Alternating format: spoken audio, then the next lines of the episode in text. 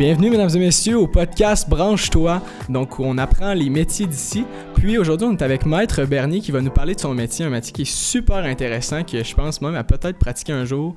Qui, donc, on parle du métier d'avocat. Donc, vous allez bien, monsieur? Oui, ça va très bien, toi? Eh oui, ça va super, ça va super. Aujourd'hui, euh, on essaie de parler, on essaie d'avoir une petite discussion ensemble pour euh, définir un petit peu c'est quoi le métier d'avocat, puis surtout comment vous, vous l'avez vécu, euh, essayer d'avoir un petit peu plus d'informations sur vous, euh, sur votre parcours, puis tout ça. D'ailleurs, votre parcours, comment vous êtes rendu là aujourd'hui au métier d'avocat? Bon, ben, premièrement, Cédric, merci de l'invitation. Ça fait plaisir. un plaisir pour venir te rencontrer. Le parcours d'avocat, pour devenir avocat, c'est quoi? Il peut être différent pour plusieurs personnes.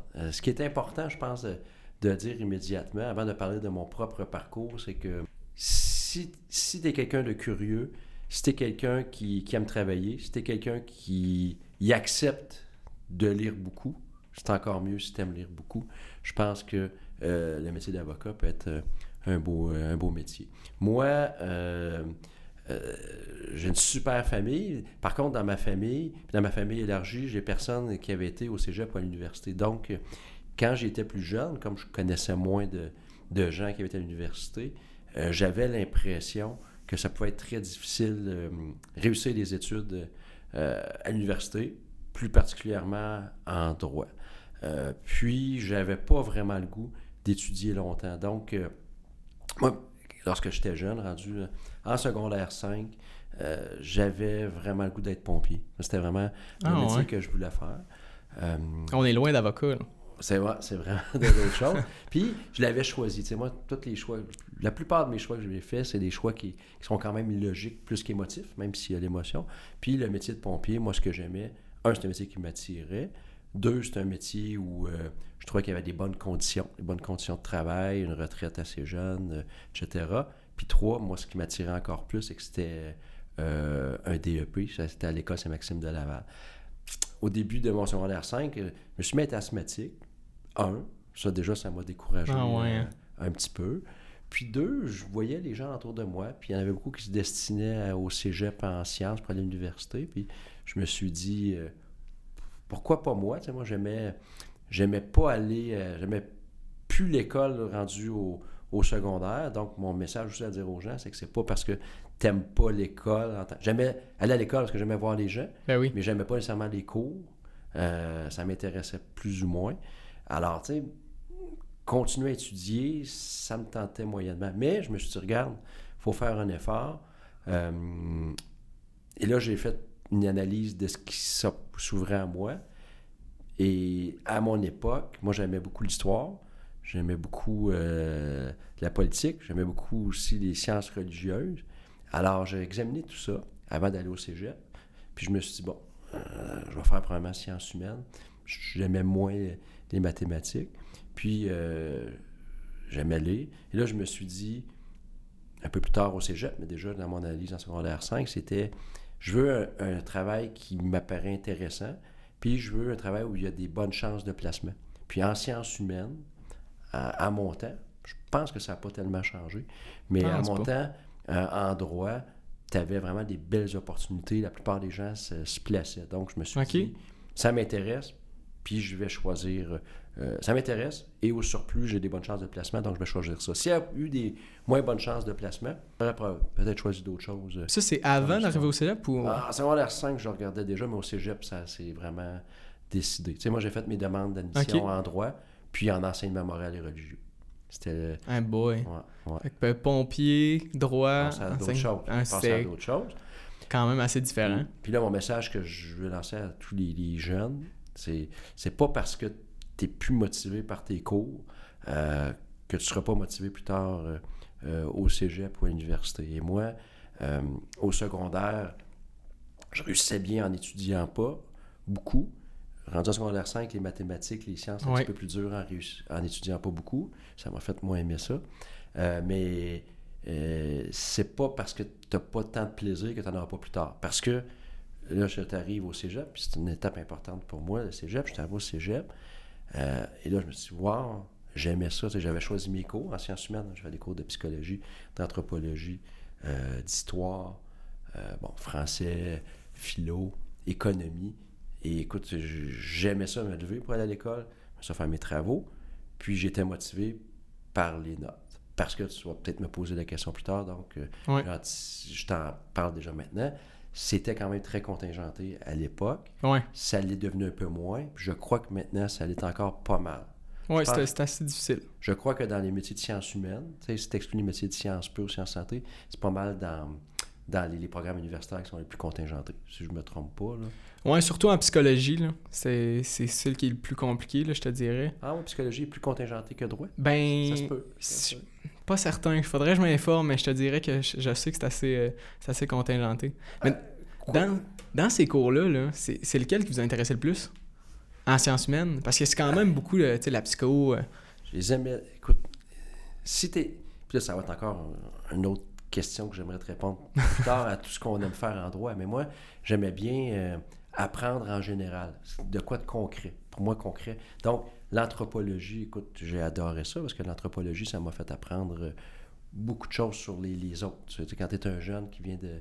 qui, qui, qui, qui, est, ouvert sur les autres, mais qui n'est peut-être pas encore à 100% j'avais suivi un, cours sur euh, euh, anthropologie qui s'appelait.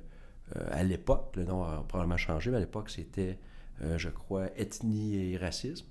Alors ça, c'est intéressant de voir comment est-ce que les gens, malheureusement, souvent jugent les autres à travers leur prisme de leur propre ben vision. Ça, ça m'a vraiment... moi, c'est j'ai appris des choses dans la sciences humaines. Euh, des fois, j'avais l'impression que non pendant que j'y suivais, mais après coup, je m'en suis rappelé. Donc, anthropologie, économie, histoire, j'avais un prof exceptionnel qui nous faisait faire des cours de stratégie. Alors, euh, il dit aussi, tout ce qui n'était pas science, moi, euh, j'ai vraiment aimé ça au cégep. J'ai vraiment aimé mes cours. Donc, euh, euh, je me suis inscrit en droit. Puis, tout de suite, quand je suis arrivé en droit aussi, puis ça, c'est pas tout le monde. Ben là, ça, par contre, je ne peux pas vous faire croire que tous ceux qui vont s'inscrire en droit et qui vont devenir avocats ben vont avoir certain. parcours. Mais moi, je faisais partie d'une bonne, une certaine quantité de personnes que tout de suite, quand j'ai commencé, c'est la même affaire que comme je t'expliquais au cégep. J'allais à l'école, J'aimais mes cours, j'aimais apprendre, j'étais curieux. Donc, ça m'a vraiment rendu mon parcours euh, plus facile. C'est à l'université.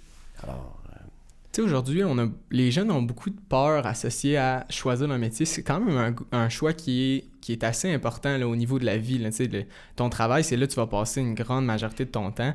Puis, est-ce que, tu vous m'avez parlé du métier de, de, de donc pompier, l'enseignement religieux. Est-ce que vous avez hésité? C'est quoi les peurs que vous avez associées à ça? Ou, ou est-ce que c'était sûr? Pour vous, là, c'était certain, moi, je suis arrivé dans l'endroit puis j'étais certain que je voulais faire. Ou il y a eu de l'hésitation, il y a eu des doutes, un petit peu de peur? Ah, ah, écoute, en secondaire 4, comme, comme, comme je te disais un petit peu au début, moi, je connaissais pas vraiment c'était quoi l'université. Hein. Pour moi, c'était quoi qui devait être très difficile, très lourd, très ardu. Moi, je, je, travaillais durant l'été puis durant les fins de semaine, euh, temps des fêtes, etc., dans, des fermes.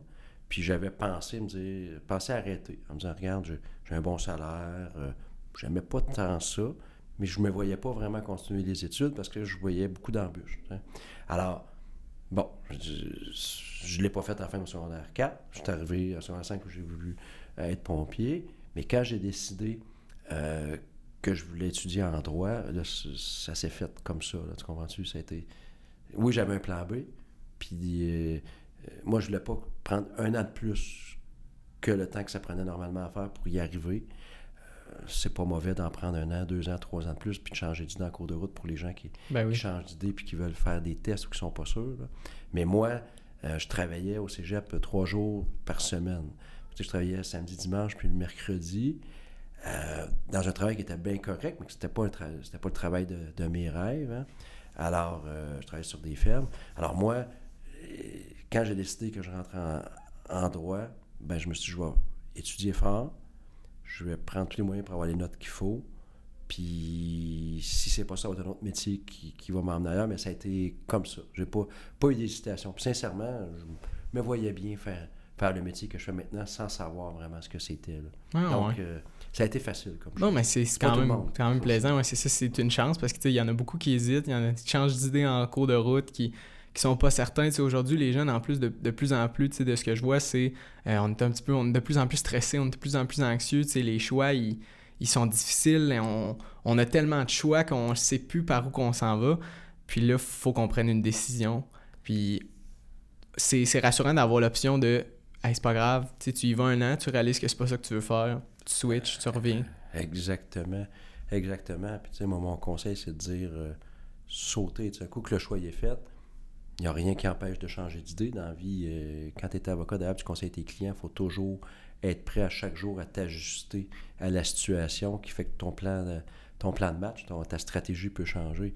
Mais quand tu prends ta décision, j'apprends, je vis avec, je ne remets pas en doute nécessairement chaque jour. Il faut être prêt à, à changer, ben à s'adapter. À, s'adapter. Mais moi, c'est ce que j'ai fait. J'ai décidé que c'était ça. Puis après ça, j'ai jamais eu de doute. De, de, ma première journée au cégep à maintenant, j'ai pas eu une journée, euh, un doute que si j'avais pas fait le bon choix. Ni dans le métier, ni l'endroit où je l'exerce, ni la façon dont je l'exerce. Je suis chanceux, pas tout le monde. Ben oui, je pense que c'est. Puis c'est beau parce que, tu sais, vous me disiez tout à l'heure, vous me disiez, euh, c'est le meilleur métier du monde.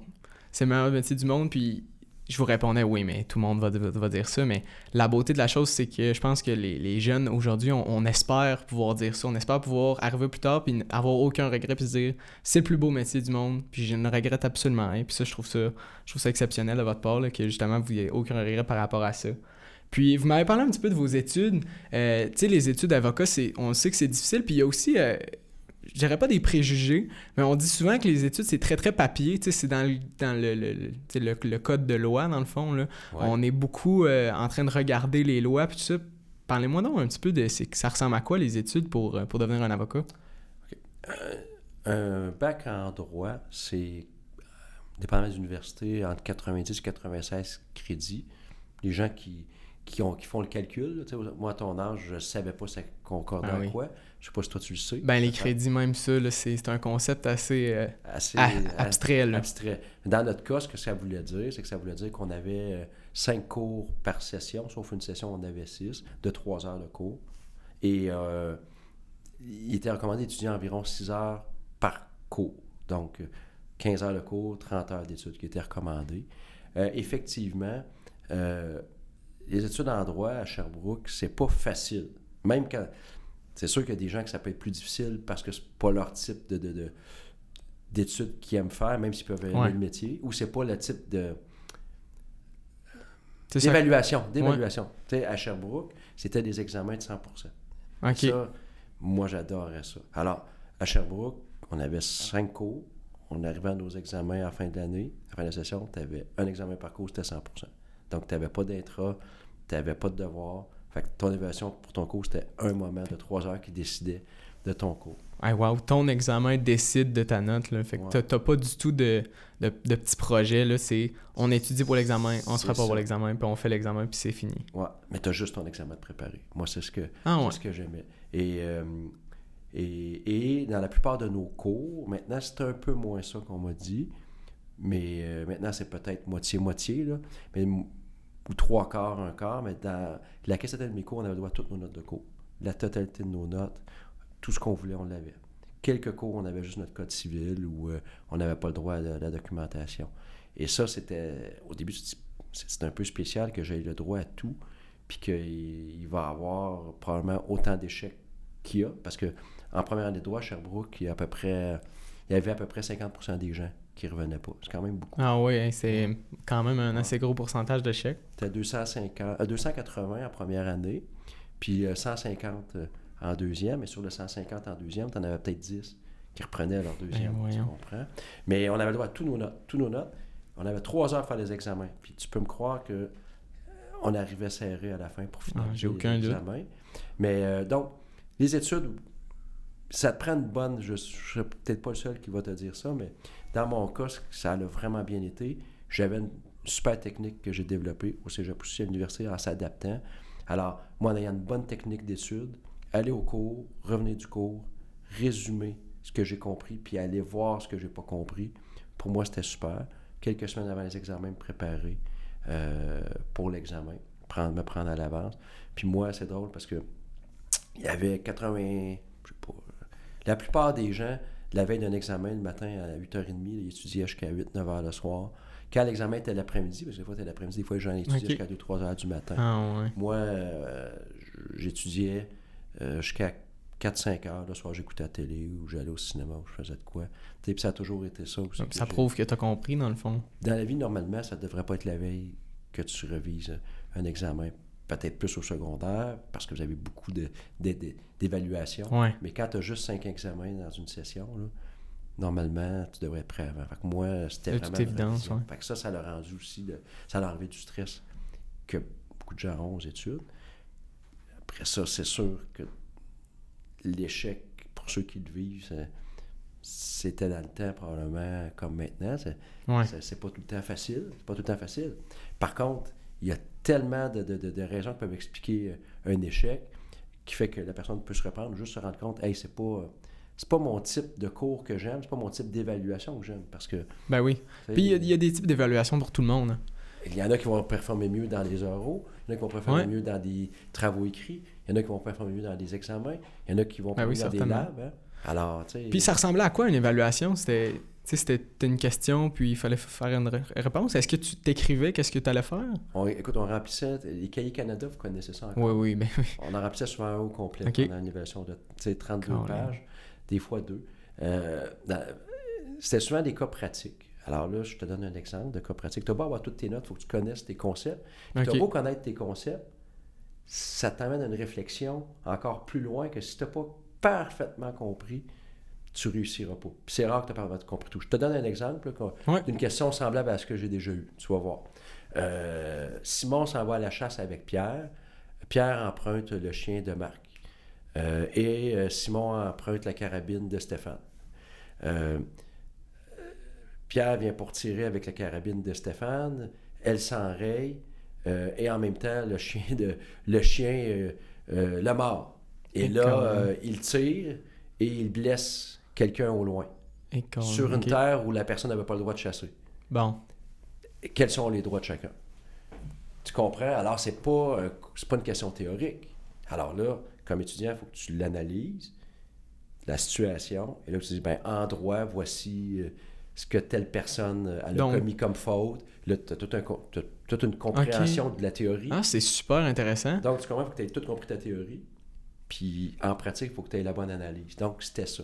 Donc Pierre est passible. euh, Là, là, c'est, par exemple, dans, dans le cas que je te donne, ça pourrait être au criminel, mais moi, je vais plus en responsabilité civile, donc en dommage pour demander des sommes. Là, tu pourrais dire, écoute, euh, et là, il y a beaucoup, beaucoup de concepts. Ah hein. oui. Alors, euh, il faut que tu connaisses tous les concepts. Parce que, est-ce que est-ce qu'il y a une assumation de des risques en allant à la chasse qui fait que même si tu reçois euh, une balle, tu ne peux pas être poursuivi? Est-ce que le chien qui, qui a mordu, euh, c'est le propriétaire qui est responsable ou c'est celui qui en avait la garde? hein, parce que c'est Ben oui. pas lui. Est-ce qu'il y a un lien de causalité entre la morsure Hey, et intéressant. Alors, c'est ça que tu dois analyser. Fait que c'est gros, un, un petit problème qu'il faut que tu trouves un moyen de résoudre. Là, puis dans, le fond, euh, tu donnes un conseil juridique ou tu fais comme si tu étais un juge.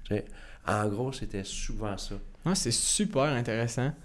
Caroline. Mais tu sais, ça, ça devait être. C'est long, ça devait avoir mal au poignet à la fin d'un examen, examen de même. Plutôt, euh, sais pas si ça t'est arrivé au secondaire, ça m'était jamais arrivé. Ça m'est juste arrivé à l'université. là. Sortir un peu euh, foggy, je sais pas si on peut le dire ainsi. Ah ouais, Après trois heures, là, souvent, moi, l'après-midi, là, j'étais un peu d'invape. Fatigué, dans Ah, puis... Puis quoi, Pas là. Tu sais, quand tu dis que ta, ta tête, elle flotte au-dessus, là, ça m'arrivait quasiment à chaque examen parce que tu as tellement à te concentrer, tu as tellement à performer en trois heures. C'est la seule place que je vais pas faire autant. Parce que aux autres places dans la vie, tu as le temps normalement. Ben oui. Si je vais à la cour, je, je peux me presser, Tu mais prépares, je vais avoir le puis- temps. Si le client veut une, une réponse, je peux lui donner. Au pire, je peux lui dire je l'ai pas, je vais revenir. Là, dans un examen, tu as trois heures, tu réponds, puis si- tu peux rien faire. là. Tu sais, si tu l'as pas à réponse, tu l'as pas. Donc, ouais, à la fin, surtout avoir la tête légère, pas mal à la tête, mais tu sais, dire ouf, ça, presque à chaque examen que ça me faisait ça. Ah ouais. Ouais. Je passe à une, autre, une autre section, je te dirais, c'est les perceptions. Tu sais, les gens, ils ont une perception de chaque métier. Puis je pense que le, le métier d'avocat, c'est quand même euh, assez fort, dans le sens où que les gens le connaissent. Euh, les gens ont une image qui se font de ce métier-là. Puis, tu sais, on parle aussi dans, dans les films, dans les livres, tout ça. euh, on a l'image d'un, d'un, homme, souvent, de, de quelqu'un qui est, qui, est fort d'esprit, qui qui, qui a une bonne manière, qui, qui est bon communicateur, qui a une voix qui est qui est portante, tout ça. Dans, souvent, on voit surtout, euh, je prends la perception, on passe surtout l'aspect de on s'en va en cours. Dans les films. Ouais, dans les films, ça. Là, exact. L'avocat s'en va dans la cour, puis on, là, on a le juge, puis tout ça. Puis, tu sais, souvent, les jeunes sont Ah, je trouve ça hot, je trouve ça cool, tu sais, dans la cour avec le juge, avec les, les, les, les, les gens qui, qui, assistent, tout ça. Mais dans le fond, c'est pas du tout ça. C'est très, très différent. Beaucoup de négociations. Qu'est-ce que vous en pensez de, des perceptions, tout ça? J'avais un peu cette perception-là aussi, hein, euh, même, même un peu pendant mes études. Alors, tu sais, en, gros, j'ai pas les statistiques exactes, mais tu sais, je te le dis à peu près, je crois qu'il y a peut-être seulement 15% des avocats qui font des dossiers qui, qui, se rendent à la cour.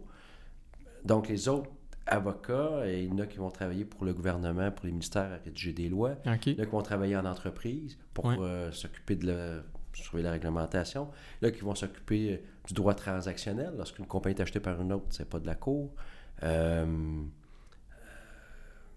alors, la, partie judiciaire, la partie avocat de litige, c'est peut-être 15% Puis cette partie-là qu'on voit beaucoup, les qualités peuvent être vraiment variées, tu comprends? Hein? Ben oui, c'est... Parce que oui... C'est large. En droit, il y a peut-être 10% des. Encore là, je te lance des statistiques qui ne sont pas précises, là, mais selon moi, là, c'est entre 5 à 15% des dossiers qui se rendent à procès, donc qui se rendent jusqu'au bout. Le reste des, dossiers, là, je te parle des dossiers qui sont commencés à la cour. Parce qu'il y a beaucoup de dossiers où les gens viennent me voir, qui sont litigieux, où on va régler sans même aller à la cour. Hein. On ben va envoyer une lettre à l'autre partie, on va négocier. Euh, pour euh, les dossiers qui vont à la cour, euh, les avocats qui vont plaider, oui, euh, bien s'exprimer, euh, c'est une bonne qualité. Euh, être clair, être concis, c'est une bonne qualité. Bien contre-interroger. Bien contre-interroger, ça veut dire la partie ah qui témoigne quand tu es l'autre côté, pouvoir lui poser des questions et essayer de la prendre en défaut. C'est une qualité. Puis ça, c'est des qualités. Il y en a qui s'apprennent, puis il y en a aussi qui ça dépend de la personnalité. Alors, ça s'apprend de bien s'exprimer, ça s'apprend de bien contre-interroger, mais pour bien contre-interroger, il faut faire ce que tu fais un peu. Là, je te vois, tu sors, tu n'es pas dans tes lignes de questions ou tu n'es pas tout temps devant. Les jeunes avocats, des fois, il y en a même des plus vieux, mais euh, la plupart du temps, les plus vieux, ils sont pas comme ça du tout, mais ils restent sur leurs leur questions lorsqu'ils posent une question à une partie adverse. Il faut être capable de, de s'ajuster à l'autre partie, puis à, savoir la réponse, avoir, avoir tout de suite la bonne. Oui. Et ça, c'est une, il y en a qui sont meilleurs que d'autres.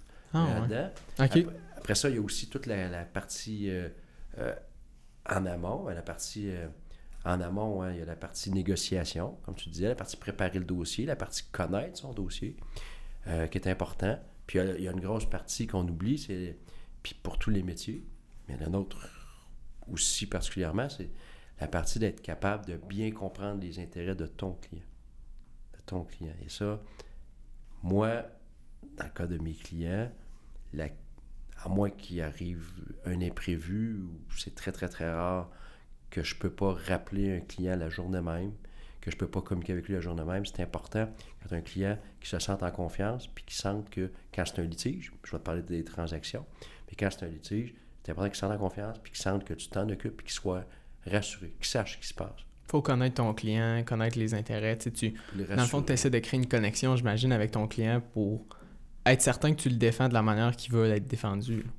Oui, il faut que tu le représentes de la façon dont lui il a, besoin, puis surtout que tu l'aides à, bien vivre ça. Il y a beaucoup de gens qui vivent un litige à la cour, en familial, en criminologue, qui vont être capables de bien vivre ça. Il y a des gens moins anxieux, il y en a des plus anxieux. Il y en a que eux, euh, tu n'as pas besoin de les rassurer, besoin de leur dire souvent le processus. Il y en a d'autres que tu, tu, dois les rassurer ou qui veulent avoir plus de contrôle sur la situation pour prendre des, des décisions sur des, pas juste la stratégie, mais sur certains détails. Puis c'est très valable parce que pour certaines raisons, des fois, c'est important. Alors, il faut savoir s'adapter à ça, puis savoir, euh, encore une fois, rassurer le client, puis savoir que tu t'occupes de lui, puis qu'il est pris en charge dans tous les cas. Dans le transactionnel, quand un client achète ou vend une entreprise, euh, vend un immeuble, achète un immeuble, il faut qu'il sache aussi que tu sais l'adapter à ses besoins, que tu sais mettre par écrit puis négocier avec l'autre partie ce qu'il a réellement de besoin. Et ça, c'est une. D'après moi, c'est la qualité la plus importante. Peut-être Ben pas oui. juste d'un avocat, probablement de bien d'autres professions, de savoir s'adapter à ton client puis lui donner ce qu'il a besoin. Le reste, présume passe que quelqu'un comme- quelqu'un qui, a- quelqu'un qui a réussi ses études, qui a passé à travers le barreau, qui a de l'expérience, il devrait avoir une compétence, euh, une compétence générale correcte, au Ben oui. correcte. De toute évidence. alors, euh, ce qui distingue souvent, le- je pense, moi, un bon avocat, pas nécessairement, pas dans le résultat, mais dans le parcours entre le moment où il rencontre son client et le résultat, c'est l'accompagnement du client. Fait que, tu sais, un client vient vous voir, il, il vous pose une problématique qu'il a, il vous, il vous demande de l'aide. Puis vous, dans le fond, j'imagine, vous devez. Vous faites des recherches dans la loi, vous faites des recherches dans le code de la loi, puis là, à ce moment-là, vous trouvez une manière de l'aider qui, qui est le meilleur. Là, je- vous essayez de connaître ses intérêts, connaître qu'est-ce qu'il veut, comment il va être défendu. Ça ressemble à, à ça, effectivement. Euh, la plupart du temps, euh, on n'a pas besoin d'aller voir vraiment la loi, parce que la plupart du temps, on, on connaît le droit, surtout avec l'expérience. Quand on est oui. plus jeune, euh, là, on- savoir adapter la, la loi avec la situation, on, on le connaît moins, mais ça arrive régulièrement qu'on doit avoir la loi pour des cas très spécifiques, qu'on doit faire des recherches jurisprudentielles. Ça arrive souvent qu'on n'aura pas la réponse précise. Mais je te dirais que la quasi-totalité du temps où les gens viennent me voir, j'ai soit la réponse précise, soit que je vais dire voici les possibilités, parce qu'avec l'expérience, avec ma connaissance de, du droit, je m'attends à ce que l'état du droit soit ça. Et ça, euh, encore une fois, un, un avocat, normalement, devrait, après plusieurs années, avoir compris comment ça fonctionne, un système juridique. Ce que je veux dire, c'est Ben que oui. La il y a, manière il y a ça une question, le client vient de voir, là, ça se peut que tu ne connaisses pas du tout tel type de loi, mais de la manière dont notre, notre système est fait, en général, je vais dire, regarde, avec ce que tu me dis là, d'après moi, la réponse, c'est ça. Je ne pratique pas dans ce domaine-là. Je vais aller vérifier avec le- le- la personne spécialiste qui connaît, qui connaît ça en détail. Mais la logique du droit québécois ou canadien, ça, d'après moi, ça peut juste être ça. Puis c'est rare que je me trompe, c'est rare qu'un avocat d'expérience va se tromper parce qu'il va connaître notre système. Écoute, on, on étudie peut-être 2 Ben des oui. lois là, à l'université, on étudie à peu près une infime partie de- du système juridique. OK. Fait que, c'est- c'est de la découverte aussi. Mais est-ce que vous faites des erreurs souvent dans votre travail ou c'est très rare, dans le fond? Des, er- écoute, des erreurs euh, professionnelles, euh, je pense que les avocats, c'est assez rare euh, qu'ils en font. OK. C'est une erreur, donc une faute qui a, que- qui a fait que le client, euh, il y a eu un dommage euh, causé par toi. Ouais. Ça peut arriver, ça peut arriver. Euh, des erreurs stratégiques, ça c'est sûr que ça, ça va arriver parce que une erreur stratégique, souvent, on en, j'ose croire que, qu'on- que j'en fais pas trop souvent. Tu comprends-tu? Je pense qu'on a déjà fait des bonnes On, stratégies. on le souhaite. Mais souvent, les stratégies, c'est comme dans n'importe quel cas, c'est après coup que tu dis, hey, avoir su, j'aurais peut-être Avoir présenter su. ça comme ça, avoir su. Tu, Ah, tu- ouais. tu fais ta stratégie, Ben tu oui. regardes, tu vas faire une offre à quelqu'un avec certains paramètres. Ben, si trois mois plus tard, c'est pas dans la direction que tu espérais que ça y aille, c'est pas une vraie erreur. Tu comprends? Parce que tu as, vu les paramètres, tu as décidé d'y aller dans cette fonction-là en, en jugeant des risques, mais ça se peut, une fois de temps en temps, que tu juges les risques, puis que c'est du côté des risques que tu aurais aimé que ça y aille pas. Tu comprends? Ouais, ben oui, c'est Tu peux avoir 10 façons de faire, tu regardes les 10, les 10 se vaut, tu je pense que celle-là, c'est la meilleure. T'es pas sûr, puis ça Ben se oui. peut fort bien que ce soit pas la meilleure. Mais ça se peut que tu dis, ah, avoir su telle affaire à l'avance de tout ça, ben j'aurais essayé ça. Ça, ça, ça va arriver dans toutes les professions aussi. La Des- stratégie, la- ouais. tu comprends? Ben oui. De savoir ça. Mais, euh, et c'est ça qui fait que je reviens souvent sur l'expérience Ben non, c'est... plus qu'on vieillit, plus que là, C'est rare, c'est très rare qu'on va se dire avoir su. Ça arrive encore, Ouais. parce que tu dis, point de vue stratégie, ah, il y a telle affaire. C'est six J'aurais mois plus tard, ah, ben là, tel mot. Mais ça, dans tous les métiers, tu peux regarder De dans le passé ce que tu as fait puis dire, ah, j'aurais pu prendre telle avenue. Donc, des erreurs, ta réponse, des vraies erreurs, ça arrive à peu près jamais. Fait que c'est de la stratégie. C'est comme un, un plan de comment attaquer un problème. Puis là, c'est après, dans le fond, que tu fais comme Ah oui, c'est vrai. j'ai tu sais, Après avoir vécu la situation, j'aurais peut-être pu mieux. euh, ouais, mais, mais, mais, mais c'est surtout ça, un avocat, euh, les, lois sont pareilles, puis souvent les lois sont claires. Ouais. Souvent, pas toujours. Puis des fois, on débat à la cour sur du droit. Souvent, les droits sont clairs, puis c'est l'application des faits, l'application de la situation au droit. Et dans ce cas-là, ben, avec l'expérience, tu peux te dire, regarde, moi, en fonction de ça, je vais faire témoigner tel témoin plutôt qu'un autre. Je vais présenter telle preuve, je vais faire une expertise de tel type plutôt qu'une autre. Euh, je vais faire une offre de règlement structurée de telle façon. Euh, tu le modifies, tu le. ajustes en fonction de la circonstance. C'est avec l'expérience que tu vas guider ton client. Alors, encore une fois, je pense que un, avocat qui, sert bien son client, celui qui connaît ses besoins, puis qui fait une bonne stratégie de risque, puis qui adopte la meilleure stratégie. Des fois, une bonne stratégie de risque, c'est d'offrir pas une scène pour régler un dossier, parce que tu dis que même si ton client serait prêt à régler, c'est pas le temps de le faire.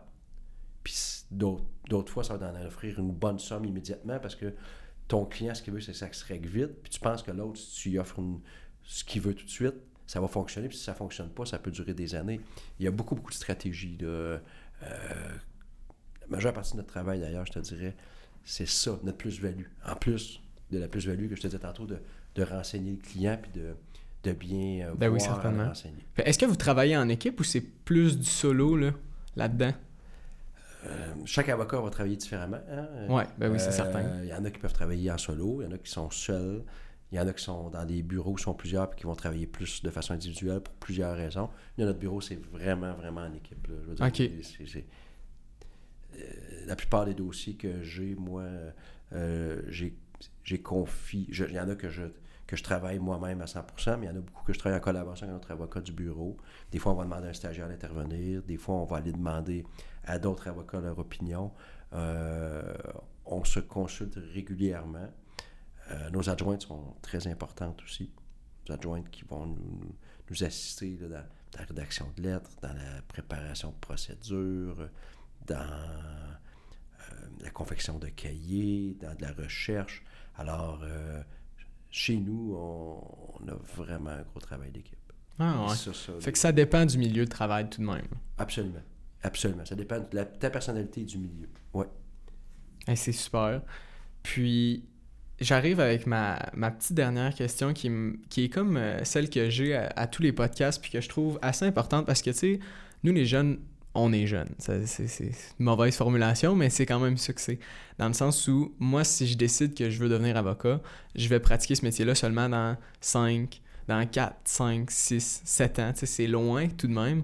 Puis, on, j'aimerais ça savoir comment vous pensez que votre métier va venir à changer? sais, le futur, comment il va affecter ce, ce métier-là, ce beau métier-là? Déjà, euh, avec euh, la pandémie, hein, ça a accéléré euh, la communication par moyens technologiques. Ça, ça a vraiment modifié notre façon de faire. Tu vas peut-être l'entendre avec d'autres professionnels.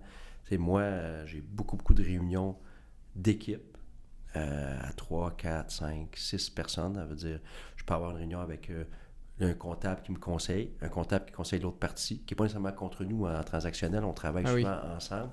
Euh, l'avocat de l'autre partie, nos clients, donc on va être 5, 6 ou 7 en team ou, dans un, ou à une autre plateforme de visioconférence. Alors ça, ça, ça a accéléré et de beaucoup les rencontres. On en fait plus, puis sont plus productifs. Parce qu'avant, soit qu'on les faisait en vrai, c'est qu'on le faisait en conférence téléphonique. C'est pas pareil. Ah ouais, hein, c'est. Quand t'es 5-6 en conférence téléphonique, c'est pas pareil. un à un avec des clients, moi, là encore là, c'est chacun est différent, mais moi j'aime bien maintenant, au lieu d'être au téléphone, quand la situation s'y prête, là, qu'on se voit. Alors ça arrive régulièrement qu'on va se dire on, se voit. Ça peut être même par FaceTime, tu sais, ça peut être. Ben oui. Euh, alors ça, ça, ça, ça a évolué, ça nous a permis de, d'avoir des communications.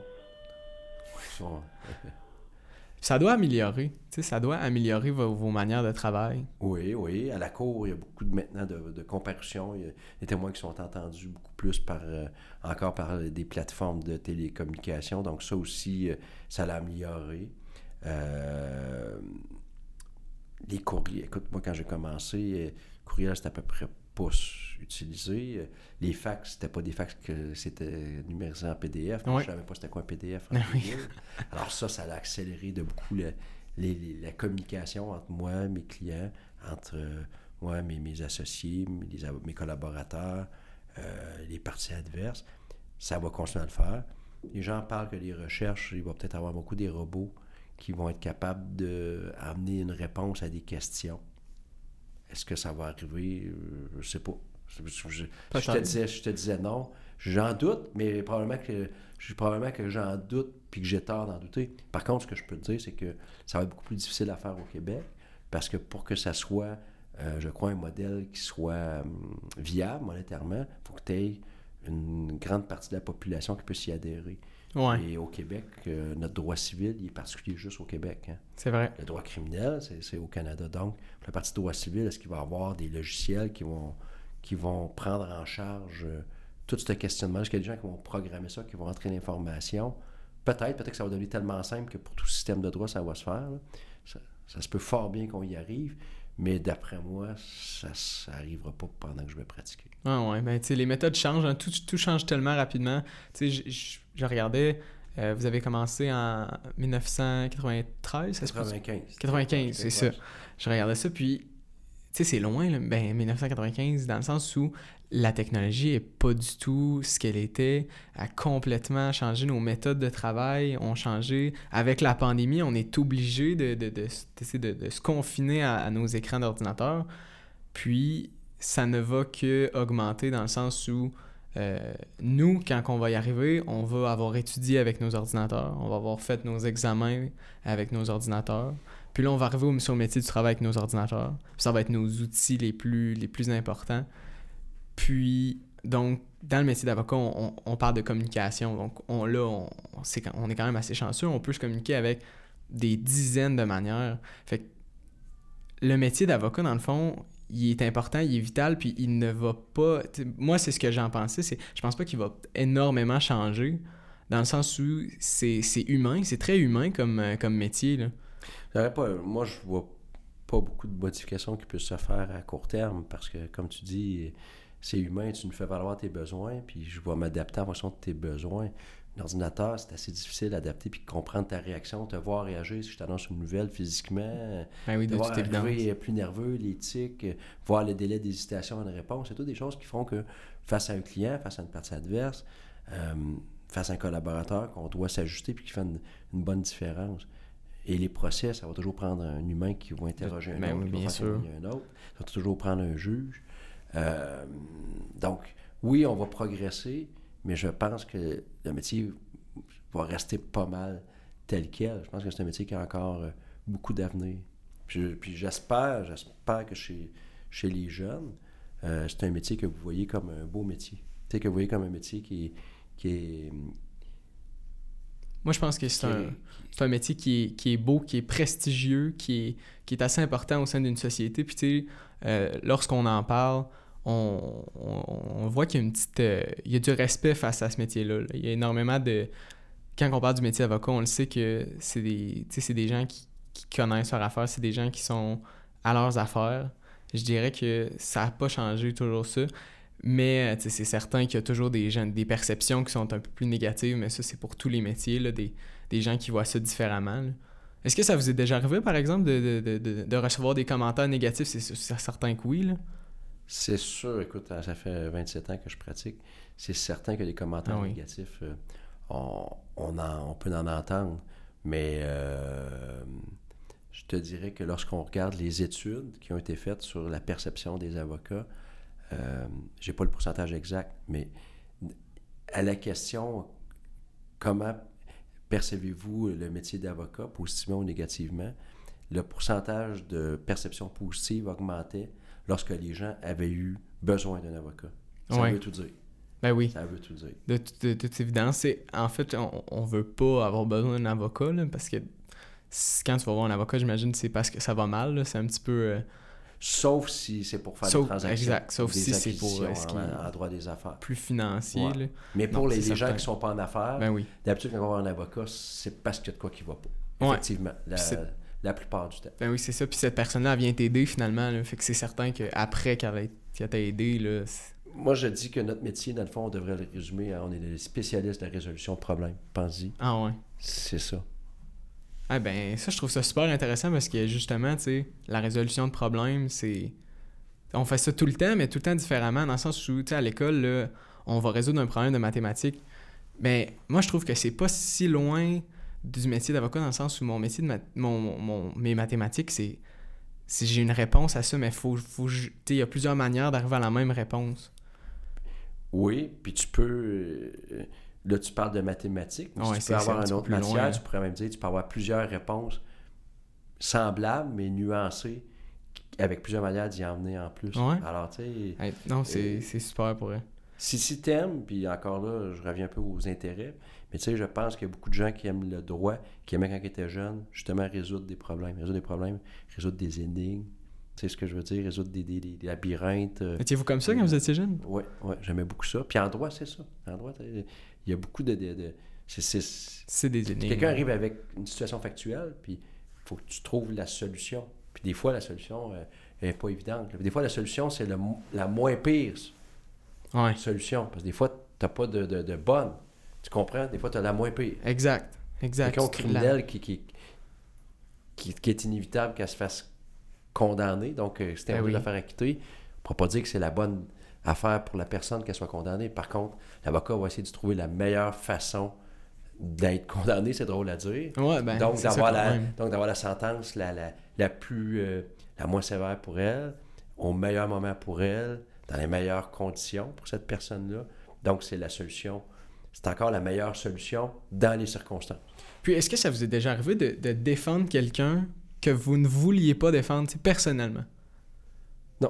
Non. Jamais? Non, je, je- ça m'est jamais arrivé. Ça m'est, ça, ça m'est déjà arrivé d'avoir des dossiers que, pour diverses raisons, tu sais, que j'avais pas le désir de représenter le, le dossier. Ça m'est déjà arrivé en cours de route, ça peut arriver à tout le monde, avec des clients où le, le, le fit est pas Ouais. parfait. Exact. Souvent, dans ce temps-là, tu parles avec le client puis tu essayes d'ajuster. Tu comprends? Ouais. Mais je ne resterai pas avec un client dont le fit n'est pas bon. Euh, puis pour moi, il n'y a aucune cause dans ma vie, il n'y a aucun dossier, il n'y a rien que je me suis empêché de faire à cause du dossier.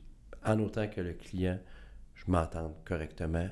Si je m'entends très bien avec, tant mieux. Maintenant, Ouais. à mon âge, je suis chanceux. Mes clients, je te dirais que je m'entends très bien avec eux. J'ai Ben ce oui, luxe-là. c'est une bonne nouvelle. J'ai ce luxe-là. Quand j'étais plus jeune, des fois, les clients s'entendent moyennement bien, mais, Ouais. mais pas mal. Tu comprends ce que je veux dire? Mais, parce qu'il y a des certains cas où tu choisis moins ta clientèle. ta Exact. clientèle. Mais euh, il n'y a aucune cause que j'ai refusée à cause de la cause. Si le client vient me voir et que je suis capable de m'entendre avec, il peut avoir fait n'importe quoi, il peut arriver n'importe quoi.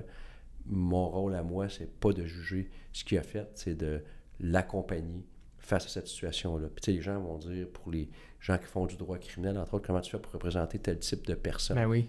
On va dire, euh, moi je répondrais, un médecin va-tu s'empêcher de soigner quelqu'un qui vient de faire un crime? Un psychologue va-tu s'empêcher d'aider quelqu'un qui a un problème psychologique, même si ce qu'il a fait, c'était de quoi d'odieux? Je pense que la réponse est non, ouais. Alors, tu C'est comprends ton... que Ben oui. tu comprends que C'est ton un travail. avocat, c'est la même affaire. Notre travail à nous, c'est d'aider la personne malgré ce qu'elle a fait.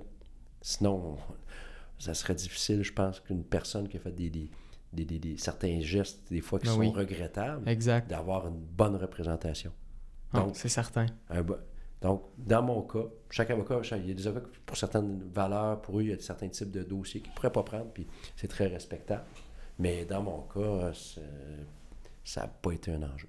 Non, mais c'est parfait parce que, tu sais, je veux dire, souvent, tu sais, des fois, on a des conflits d'intérêts, dans le sens où euh, on s'entend pas bien avec une personne où on voit ça différemment, mais, je trouve ça très beau que vous dites que vous vous représentez, puis dans le fond, vous êtes là pour aider, puis ça se peut que vous vous entendez pas bien, mais un médecin s'empêche pas de, de- de soigner quelqu'un, euh, et une personne X qui ne s'entend pas bien Mais- avec, mais c'est le même. Moi, mes clients, je m'en- juste- ça se peut que le geste qui a été commis dans le passé, Oui, oui. c'est un geste qui n'est pas le, le- un geste qui est acceptable dans la société. Mais Exact. moi, mon client, faut que je m'entende.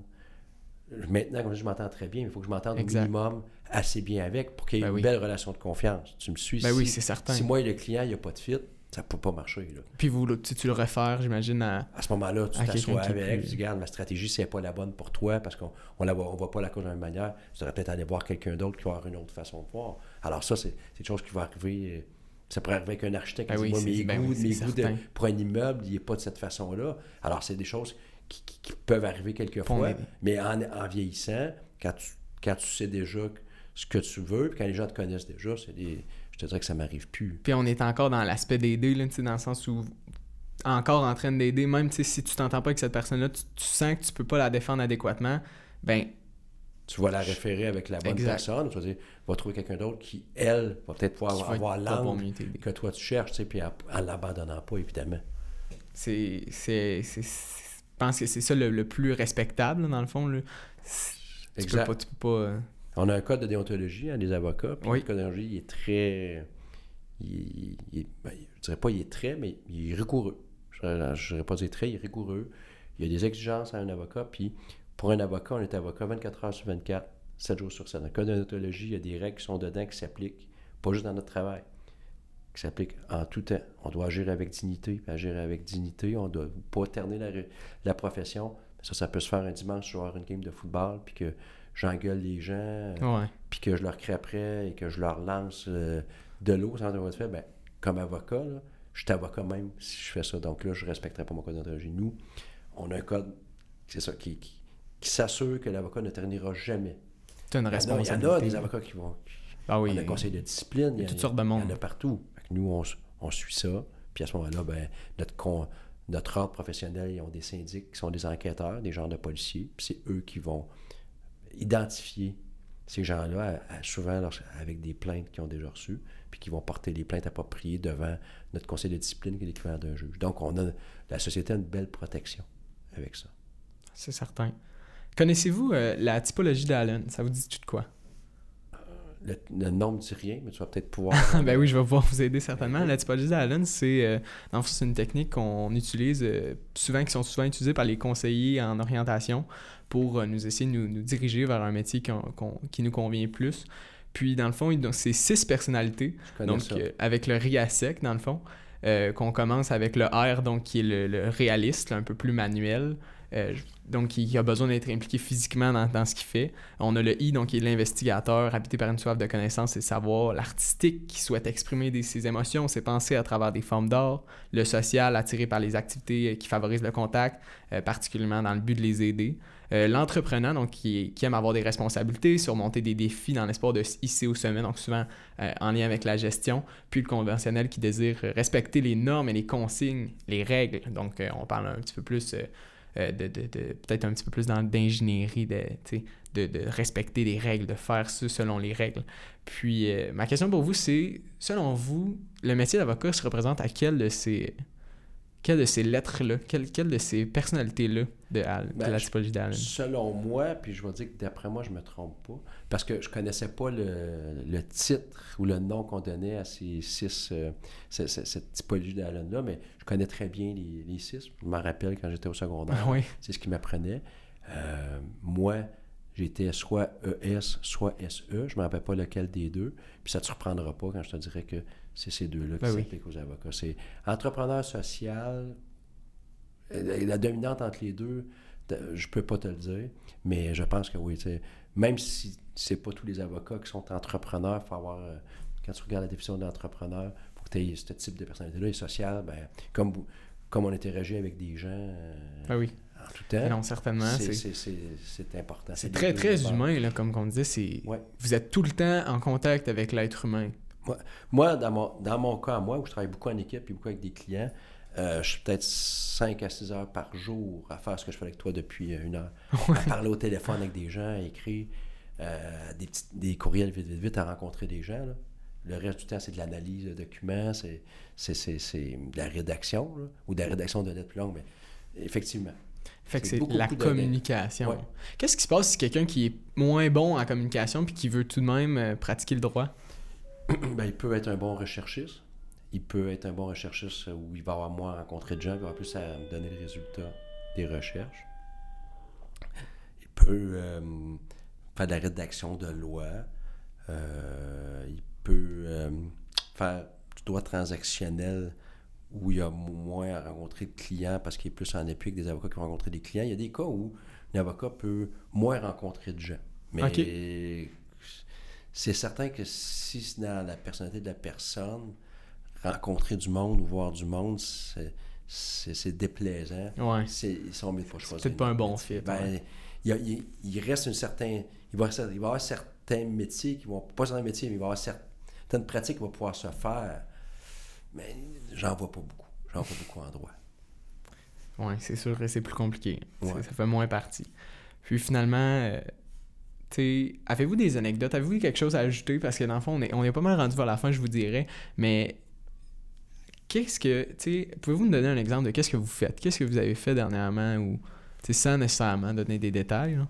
C'est plus difficile, hein, parce que compte tenu de notre secret professionnel, Oui, est à certainement. Drummondville, c'est difficile même de donner des anecdotes. Euh, euh, j'ai de la difficulté à identifier. Je pense que je ne voudrais pas te donner de quoi de trop précis, parce que justement, si je te Ben oui, donnais de quoi de trop précis, euh, on pourrait peut-être identifier euh, soit un client, soit une situation. Mais ce que je peux te dire que moi, euh, je fais régulièrement, ben, je peux avoir un client qui va communiquer avec moi, puis va me dire, ou un comptable qui va me référer un client, qui va me dire, Serge, je veux acquérir une entreprise. Alors là, moi, je vais parler avec le client, je vais regarder avec lui euh, comment est-ce qu'il voit l'acquisition, et là, je vais l'aider à préparer la documentation. Il y a plusieurs étapes là-dedans. Donc, je vais le, le- je vais le, le suivre d'étape 1 à la finalité où il va signer. Ça, c'est de quoi que, que, je, fais, que je fais régulièrement. Euh, L'autre chose que je fais assez souvent, c'est que si j'ai un client que je connais bien mais qui a besoin d'un avocat dans un autre domaine, ben, je vais identifier son besoin, je vais identifier le bon avocat au bureau, je vais lui parler, je vais dire, voici maintenant, travaille avec euh, cet avocat-là qui lui va pouvoir te donner les conseils adéquats. Ouais, mais je suis super content d'avoir euh, passé cette belle heure justement avec vous. Puis euh, je vais avoir appris beaucoup de choses. Ça va avoir euh, m'aider moi-même et j'imagine les auditeurs à, à s'orienter un petit peu plus vers un métier qu'ils qui vont apprécier dans le futur. Je vous remercie également. Merci beaucoup, Monsieur Bernier, mon maître Bernier, donc d'avoir voulu participer avec moi à ce balado, donc à Branche-toi. Puis, euh, dernier mot de la fin. Le plus beau métier du monde, tu l'as dit tantôt, c'était quoi? C'était avocat. Le plus beau métier du le monde. plus beau. Bon, mais au plus beau Sans hésitation. métier du monde. Bon, mais merci beaucoup. Puis euh, je vais vous souhaiter une bonne journée. Euh, on se retrouve plus tard donc on, avec la prochaine émission qui va être avec Madame, donc la docteure Amélie Fizet, euh, qui va nous présenter donc son métier à elle, qui selon elle est le plus beau métier du monde, mais on verra bien. Il va y avoir un gros débat. Ça va être la guerre, je pense bien. On se retrouve plus tard. Donc merci beaucoup. C'est moi qui te remercie.